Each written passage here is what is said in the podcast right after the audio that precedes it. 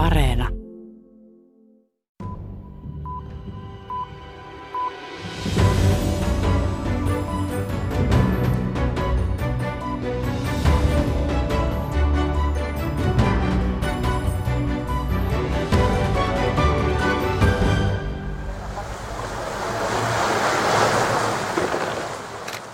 Espanjan rajavartiosto pelasti alkuviikosta Kanarian saarten edustalta vajaat sata läpimärkää Eurooppaan Afrikasta pyrkinyttä siirtolaista. Kuluvasta vuodesta on hyvää vauhtia tulossa Kanarialla jälleen aiemmat tulijamäärät rikkova ennätysvuosi. Sen sijaan koko EU:ssa tulijoiden määrä on vähentynyt EUn mukaan peräti 90 prosenttia suuresta pakolaiskriisivuodesta 2015. Tuolloin jäsenmaihin saapui yli miljoona siirtolaista, valtaosa Saksaan. Tuolloisten tapahtumien arvioitiin havahduttavan EUn yhteisiin toimiin, mutta toisin kävi. Tällä hetkellä EUlla ei ole varsinaista maahanmuutto- ja turvapaikkapolitiikkaa. Sen sijaan monet jäsenmaat ovat lähteneet omille teilleen. Tässä maailmanpolitiikan arkipäivää ohjelmassa kuullaan, miten Tanska on kiristänyt maahanmuuttoa ja nykyisen demarijohtoisen hallituksen tavoite on nolla turvapaikanhakijaa. Lisäksi käydään Latviassa EUn itärajalla selvittämässä, miten valko koettelee EUta ohjaamalla siirtolaisvirtoja EU-rajan yli, mikä puolestaan on johtanut kohdemaissa kriitikoiden mukaan turvapaikanhakijoiden oikeuksien polkemiseen. Lopuksi kuulemme Kreikassa työskentelevältä suomalaiselta, millainen tilanne on tuhansien turvapaikanhakijoiden asuttamalla Lesboksen saarella. Tervetuloa kuuntelemaan maailmanpolitiikan arkipäivää ohjelmaa. Minä olen Paula Vileen.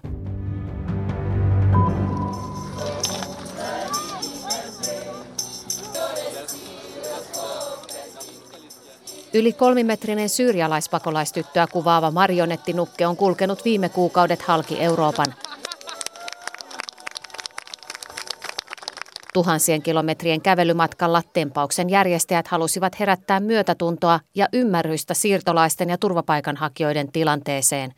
Amaliksi nimetty nukke saapui viime viikolla Ranskaan.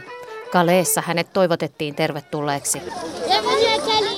Tosiasiassa vuoden 2015 pakolaiskriisin jälkeen EU:ssa asenteet turvapaikanhakijoita ja siirtolaisia kohtaan ovat pikemminkin koventuneet ja siirtolaisten pääsyä Eurooppaan vaikeutettu.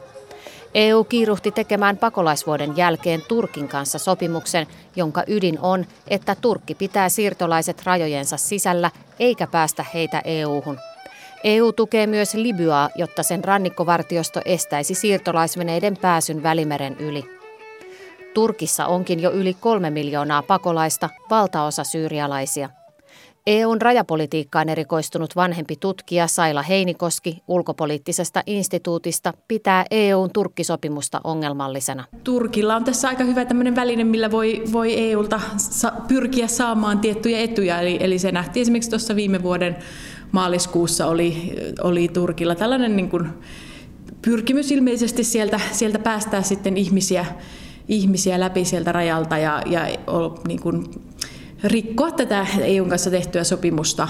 Eli, ja sitten tavallaan sillä, sillä tavoin sitten pyrkiä saamaan EUlta lisää niin kuin taloudellista, taloudellista tukea ja muuta. Eli, eli se tekee EUsta niin kuin haavoittuvaisen niin kuin siihen suhteessa tai riippuvaisen Turkin, Turkin toiminnasta. Vuoden 2015 pakolaisvuodesta EU olisi voinut Heinikosken mukaan lähteä luomaan yhteisiä ratkaisuja maahanmuuttoon.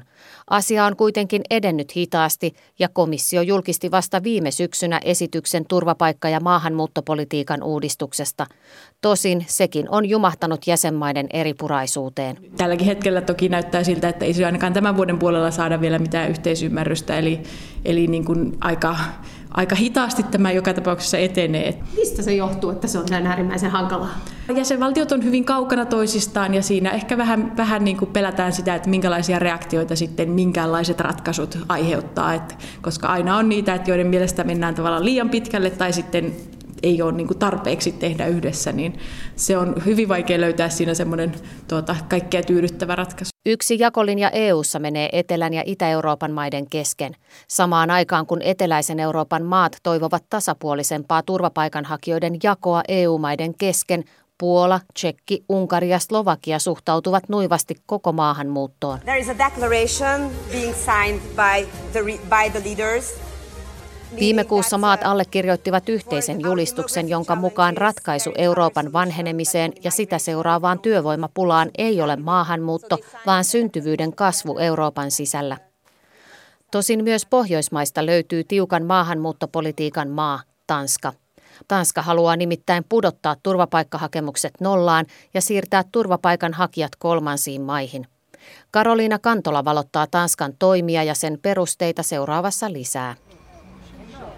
Tanskan maahanmuuttopolitiikka on kiristynyt kiristymistään viime vuosina. Tammikuussa pääministeri Mette Freriksen ilmoitti, että maan tavoite on vastaanottaa maahan nolla turvapaikanhakijaa. Det er det, der er vores mål. Vi kan ikke give et løfte om nul asylansøgere, men vi kan godt opstille den vision, som vi også gjorde før valget, nemlig at vi ønsker et helt nyt asylsystem. Siihen ei välttämättä päästä, mutta se on tavoite, sosiaalidemokraattiministeri lausui kansankärjien istunnossa. Heldigvis er der mange med udenlandsbaggrund, som deler de her danske værdier. Løfter vigtige samfundsopgaver, for eksempel lige nu midt i den globale pandemi. Täällä on heitä, jotka käyttäytyvät hyvin, integroituvat yhteiskuntaan ja auttavat kriisitilanteissa, kuten pandemia aikana on huomattu. Mutta sitten on joukko, joka edustaa aivan vastakkaista laitaa. Men der er også desværre for mange eksempler på det modsatte. Hallitus pyrkii eroon yhteiskunnan segregoitumisesta ja ääriliikehdinnästä tekemällä yksiä Euroopan tiukimpia maahanmuutto- ja turvapaikkalinjauksia. Linjan kiristyessä turvapaikkahakemusten määrä on laskenut huomattavasti. Viime vuonna maa vastaanotti noin puolitoista tuhatta turvapaikkahakemusta, mikä on noin kaksi tuhatta vähemmän kuin kaksi vuotta aiemmin. Kiristykset alkoivat jo ennen nykyistä pari vuotta sitten valtaan astunutta sosiaalidemokraattipääministeriä jo edellisellä keskusta-oikeistolaisen Venstren hallituskaudella.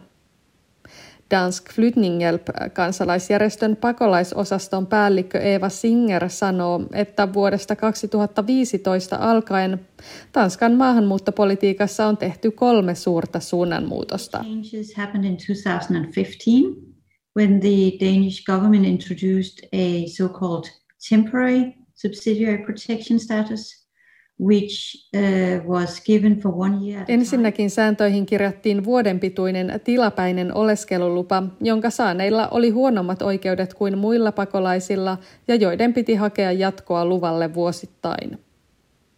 Toinen merkittävä muutos on ollut, että perheen yhdistämistä voi hakea vasta kolmen vuoden oleskelun jälkeen. Tämä on todettu olevan Euroopan ihmisoikeusjulistuksen vastaista. Lisäksi nykyään pienetkin muutokset kriisialueiden tilanteissa vaikuttavat pakolaisten asemaan, Eva Singer sanoo. With the, uh, some of the Syrian refugees from Damascus and Rif Damascus. Nyt Tanska on linjannut, että Syyria on tarpeeksi turvallinen naisille ja iäkkäille miehille. Tätä se ei kuitenkaan ole, sanoo Odensessa asuvan 24-vuotiaan Rukajan perhe. Tapaan Rukajan ja hänen äitinsä Basiman Odensen keskustassa. Äiti Basima on aluksi tytärtään selvästi ujompi, mutta istuuduttuamme kahvilaan alkaa hänkin avoimesti kertoa kokemuksistaan. Rukajan isä saapui Tanskaan vuonna 2014, kun Bashar al-Assadin hallintoa vastustavien elämä alkoi käydä liian vaaralliseksi Damaskoksessa. Äiti, kolme tytärtä ja poika tulivat perässä vuotta myöhemmin, ei perheen yhdistämisen kautta, vaan veneellä ja jalkapatikalla Turkin, Kreikan ja Keski-Euroopan kautta Tanskaan. I, i heu. Så det, det är svärt. Så vi, vi, kommer, vi har flyttat från Dun. Så vi kommer här icke som tur. Matkamme tänne oli kova, emme tulleet tänne vain lomamatkalle, vaan elääksemme vapaana, äiti Basima kertoo. Perhe asui alle vuoden vastaanottokeskuksessa, minkä jälkeen se sai tilapäisen oleskeluluvan. Lapset menivät kouluun ja kukin alkoi opiskella tanskaa. Ta kontanthjälp kun nimunava. Så vi aktiv här och vi arbetar Saimme sosiaalitukia valtiolta ensimmäiset yhdeksän kuukautta. Sen jälkeen olemme tehneet töitä emmekä hakeneet avustuksia. Tanskan hallitus haluaakin, että maahanmuuttajat, erityisesti maahanmuuttajanaiset, tekisivät aiempaa enemmän töitä, eivätkä jäisi elämään sosiaalituilla. Uusimpiin linjauksiin kuuluu, että henkilöiden, jotka ovat eläneet kolme neljä vuotta sosiaalitukien varassa eivätkä ole päässeet Tanskan alkeita pidemmälle, on alettava työskennellä 37 tuntia viikossa saadaksensa tuet. Rukaija kirjoitti ylioppilaaksi keväällä ja nyt hän on aloittanut farmasian opinnot Odensen yliopistossa. Aktiivisen tytön on vaikea pitää hymyä yllä, kun hän puhuu elämästään jatkuvassa epävarmuudessa. Min drøm er i Danmark og ikke i Syrien. Ja, men jeg, jeg har aldrig faktisk øh, levet øh, stabilt her i Danmark. Det er fordi, at øh, hvert år så øh, blev, jeg blev indkaldt til Toiveeni on olla Tanskassa, ei Syyriassa. Mutta koskaan en ole voinut olla täysin rauhallisin mielin. Joka vuosi meidän on haettava oleskelulupaa uudelleen, Rukaija kertoo. Toistaiseksi käännytyksiä Syyriaan ei ole aloitettu, sillä tällä hetkellä Tanskalla ei ole diplomaattisuhteita al-Assadin hallintoon. Tänä vuonna kielteisiä turvapaikkapäätöksiä on annettu reilulle 900 henkilölle. Samalla Tanska virittelee sopimusta Euroopan ulkopuolisten kolmansien maiden kanssa, jotta voisi käännyttää turvapaikan hakijoita näihin kolmansiin maihin. Tällä viikolla syyrialaisten käännyttämistä vastustava kansalaisaloite ylitti 50 000 allekirjoituksen rajan, mikä tarkoittaa Tanskassa sitä, että se pitää ottaa kansankäräjien käsittelyyn, jos joku edustaja puoltaa aloitetta. Myös nykyistä inhimillisempää maahanmuuttopolitiikkaa vaativa kansalaisaloite on kerännyt yli 50 000 ääntä. Kööpenhaminassa moni ohikulkija suhtautuu Tanskan maahanmuuttopolitiikkaan varauksella. Den er jo meget hård, kan man så sige. Ikke? Det er synd, at folk skal sendes et sted hen, hvor der ikke er nogen muligheder eller øh, ja, nogen former for fremtid. Kovaa se on, tiivistää Peter. Pitäisi antaa mahdollisuus heille, joilla ei ole vaihtoehtoja ja jotka haluavat olla täällä, sanoo Mia. Toistaiseksi hallitus on vastannut, että hädänalaisia pitää auttaa, mutta apu pitää kohdistaa entistä enemmän hädänalaisille alueille, jotta pakolaisvirrat voidaan välttää. Tänä vuonna Tanskan kriisialueille, etenkin Afrikkaan, antama rahamäärä kasvaa vajaat 50 miljoonaa euroa viime vuodesta. Tanskan kehitysapu on ollut YK tavoitteen mukaisesti noin 0,7 prosenttia bruttokansantuotteesta. Myös kansankeskuudessa pohditaan maahanmuuton varjopuolia. Hvor, hvor mange flygtninge et lille land som Danmark kan tage imod.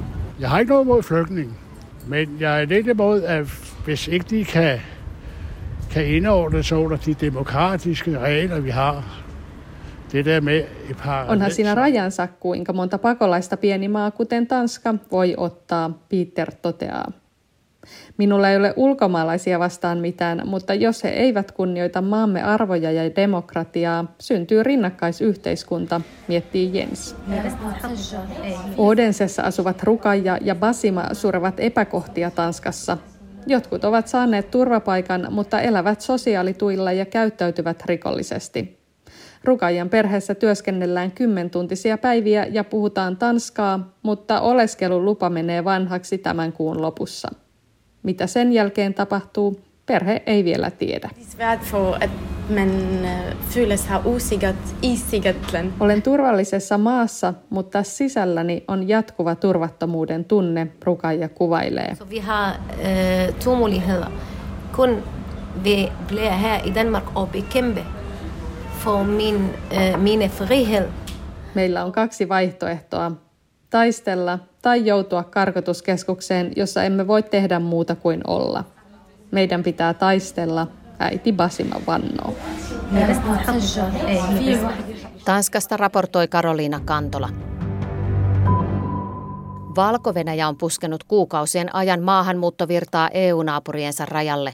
Puola, Liettua ja Latvia tekevät kaikkensa pitääkseen tulijat ulkona – arvostelijoiden mukaan jopa turvapaikanhakijoiden oikeuksien kustannuksella.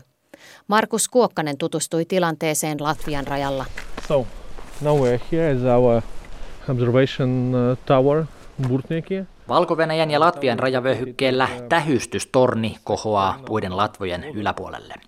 Tämä on metsäalue, jonne ensimmäiset ihmiset tulivat heinäkuussa, kun turvapaikanhakijoiden virta valko alkoi. Torni on edelleen tärkeä maamerkki ihmisille, jotka suunnistavat valko metsissä kohti Latvian maastorajaa. Näin kertoo Pavels Rogosins, rajavalvonnan ja maahanmuuton hallinnan johtaja Daugavpilsin eli suomalaisittain Väinälinnan seudulla. Inside there is a Belarusian observation point also. Can you see? The black one? Yeah. valko käy tällä rajalla hybridisotaa EUta vastaan. Näin sanovat Latvian, Liettuan ja Puolan johtajat. Valko diktaattori Alexander Lukashenka uhkasi keväällä, että jos EU kiristää pakotteitaan valko kohtaan, se saa maahanmuuttoaallon niskaansa. Näin myös kävi. Puolan, Liettuan ja Latvian rajalle on tullut kesän ja syksyn aikana aivan poikkeuksellinen määrä ihmisiä Lähi-idästä ja Afrikasta valko kautta. Asiantuntijat sanovat, että kyse on valko hallinnon masinoimasta muuttoliikkeestä. Al-intibah, al-intibah, إعلان إلى الأجانب. Rajavyöhykkeen metsissä kaikuu joka päivä arabian, urdun ja englanninkielisiä varoituksia. Aina kun Latvian rajavartijat huomaavat maastorajaa lähestyvän ryhmän, he soittavat kannettavista kaiuttimista nauhoitetun viestin, joka kertoo monella kielellä, että rajan ylittäminen on rikos. Monesti ihmiset kääntyvätkin takaisin, Rokosins sanoo. Joskus käy niin, että valko viranomaiset eivät päästä heitä palaamaan takaisin, ja ihmiset jäävät rajavartioiden väliin jumiin. Rogosins kertoo, että näissä tilanteissa latvialaiset yrittävät saattaa ryhmää oikealle tai vasemmalle, jotta valko suuntaan löytyy taas vapaa reitti. Rajan yli ei noin vain tulla. Rogosins esittelee huonetta, jossa vartijat seuraavat monitoreista metsässä olevien videokameroiden kuvaa ja liiketunnistimien välittämää dataa. Latvian rajalla on nyt apujoukkoja poliisilta, puolustusvoimilta ja myös Euroopan raja- ja merivartiovirasto Frontexilta. Kaiken lisäksi Latvia on julistanut raja-alueelle poikkeustilan. Tämä merkitsee, että maahantulijoilla ei ole lupaa hakea turvapaikkaa rajaseudulla. It's forbidden to apply for asylum in this region. Turvapaikan hakeminen on perusoikeus, eikä ole mitenkään selvää, että Puola, Liettua ja Latvia kunnioittavat tätä oikeutta. YK on pakolaisjärjestö UNHCR suhtautuu erittäin kriittisesti näiden maiden kovaan linjaan. Järjestö sanoo saaneensa kaikista kolmesta maasta raportteja käännytyksistä, jotka rikkovat ihmisoikeussopimuksia. And we also know that pushbacks are endangering lives. UNHCRn tiedottaja Elisabeth Arnsdorf Haslund sanoo, että ihmisten työntäminen takaisin valko on vaarallista. Ihmisiä jää pitkiksi ajoiksi metsiin jumiin ilman kunnollista varustusta. Puolan rajalla on kuollut ihmisiä hypotermiaan. And, uh, a few days ago or very recently there was another report of a of the death of a of a young Syrian man. Rogosins kommentoi, että rajavartiosto noudattaa vain Latvian lakia. Hän alleviivaa, että kriisin aikana Latvia on päästänyt humanitaarisista syistä joitain ihmisiä maahan. Nämä 50 maahan päästettyä olivat lääketieteellistä apua tarvitsevia ja lapsiperheitä. Kun valko kautta tuleita ihmisiä haastatellaan mediassa, he kertovat monenlaisia syitä sille, miksi haluavat EU-hun. Irakilaisella Baha Jalilla on aivan toisenlainen tarina. Jalil kertoo olleensa perheensä kanssa turistina valko kun poliisi pakotti perheen Latvian rajalle. And the first I go to uh, Belarus as a tourist. Uh, Tätä tarinaa ei ole mahdollista vahvistaa ja se vaikuttaa poikkeukselliselta. Latvialainen Egils Krasmanis kuuluu turvapaikanhakijoita auttavaan järjestöön ja on kuullut paljon maahanmuuttajien tarinoita. Krasmanis sanoo, että hänellekään ei ole tullut vastaan toista kertomusta, jossa turisteja kaapataan Minskistä rajalle vasten tahtoaan. Yes, I, I work in hospital as analyst. I have, uh, Jalil sanoo, että perheellä on Irakissa hyvät työpaikat, oma talo, autoja ja hyvä elämä. Ei mitään syytä lähteä pois. Hän kertoi, että kun perhe oli lähdössä Minskistä kotiin Irakiin, auto, jonka piti viedä heidät lentokentälle, veikin perheen poliisien käsiin. Poliisi ilmoitti, että heidän on mentävä Latviaan ja toimitti heidät rajalle metsään. Siitä alkoi kova koettelemus perheelle, jonka lapset ovat vasta neljä ja yhdeksän vuotiaita. And uh, he showed me uh, walk uh, to this location Valkovenäläiset näyttivät, mihin suuntaan perheen on lähdettävä. Tunnin kävelymatkan jälkeen Latvian rajavartijat kuulivat lasten itkun. Rajavartijat kehottivat heitä palaamaan ja perhe meni ihan mielellään. He ajattelivat palaavansa Minskin kautta Irakiin. Seurasi puoli päivää kestänyt vaellus metsässä. Sitten valkovenäläiset saivat perheen kiinni. Perhe lähetettiin kohti Latvian rajaa aina uudestaan. Kun Baha Jalil perheineen oli marssinut rajalle kolme kertaa, perheen äiti sairastui. Hänet lähetettiin lasten kanssa Minskiin sairaalaan ja mies passitettiin yksin kohti Latviaa. Jalil kieltäytyi. Hänet piestiin ja lähetettiin taas matkaan. They said, uh, go back to Latvia. Uh, your family is safe, but uh, you should go to Latvia. Ilman perhettään Jalil liikkui metsissä huomaamattomammin. Hän kävi Latvian rajalla, kääntyi takaisin ja pääsi livahtamaan metsästä pääkaupunkiin. Kesti pitkään ennen kuin Jalil löysi perheensä. Hän sai lopulta rajaseudun metsästä puhelun irakilaiselta, joka oli Jalilin perheen seurassa. Perhe oli nimittäin palautettu taas sairaalasta metsään. Monen yrityksen jälkeen Jalil pääsi lopulta perheensä luokse ja sai heidät taksilla Minskiin. Myöhemmin taksikuski soitti miehelle ja varoitti, että poliisi etsii heitä. Irakissa asuvat sukulaiset varasivat perheelle lentolipun, mutta lentokentällä perhe vedettiin jonosta sivuun, sillä viisumi oli ehtinyt vanhentua.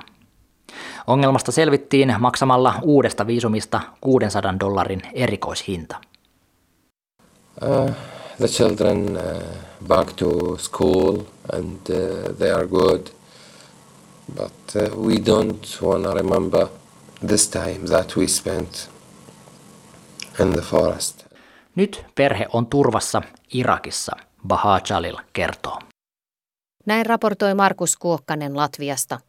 Kuten edellä kuultiin, siirtolaispaineessa osassa jäsenmaista on unohtunut, että jokaisella on YK ihmisoikeusjulistukseen ja myös EUn perusoikeuskirjaan perustuen oikeus hakea turvapaikkaa, jos on vainon vaarassa kotimaassaan. Kreikka on vastaanottanut kymmeniä tuhansia siirtolaisia vuoden 2015 jälkeen. Esimerkiksi Lesboksen saarella on yhä yli 3000 turvapaikanhakijaa. Tavoitin saarella kätilönä työskentelevän Pirjanna Laukkasen. Hän antaa lääkärit ilman rajoja järjestön palveluksessa turvapaikanhakijoille ehkäisy- ja äitiysneuvontaa. Synnyttämään pääsee Kreikan julkisiin sairaaloihin, mutta pian synnytyksen jälkeen koittaa vauvan kanssa paluu vaikeisiin leirioloihin. Leirillä ei ole esimerkiksi vesivessoja, vaan kaikki käyvät pajamajoissa. Suihkuun on jonot, kylmää vettä, ei, lämmintä ei käytännössä tule suihkusta ollenkaan. Ihmiset elää teltoissa tai sitten konteissa. Miten luonnehtisit tuota heidän asuinpaikkaansa tällä leirillä? Käytännössä ulkoilmavankila, josta ulospääsy on hyvin rajattua.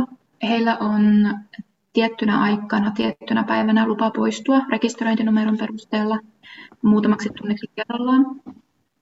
Ja sen lisäksi he pääsevät, jos heillä on ajanvaraus lääketieteen toiminnan luo. Mitä itse, Pirjana Laukkanen, näiden kuukausien jälkeen ajattelet tästä turvapaikanhakijoiden tilanteesta? Että on aivan käsittämätöntä, kuinka poliittisilla päätöksillä saatetaan ihmisiä vankilamaisiin olosuhteisiin silloin, kun he on lähtökohtaisesti hakemassa turvaa ja ovat hyvin haavoittuvassa asemassa. Et paljon parempi olisi, jos tavallaan sen pelottelun ja eristämisen sijaan pyrittäisiin siihen, että uudelleen sijoitettaisiin ihmiset paikallisiin yhteisöihin Manner-Kreikassa ja ympäri Eurooppaa. Huolehdittaisiin integraatiosta ja siihen, että kaikki saa oikeudenmukaisen ja läpinäkyvän turvapaikanhakuprosessin. Näin totesi Lesboksen saarella Lääkärit ilman rajoja järjestön kätilönä oleva Pirjanna Laukkanen. Tähän päättyy myös maailmanpolitiikan arkipäivää ohjelma tällä kertaa. Ensi viikolla käsittelemme Glasgowssa alkavan YK ilmastokokouksen lähtöasetelmia. Minä olen Paula Vileen. Lämmin kiitos seurastanne ensi viikkoon.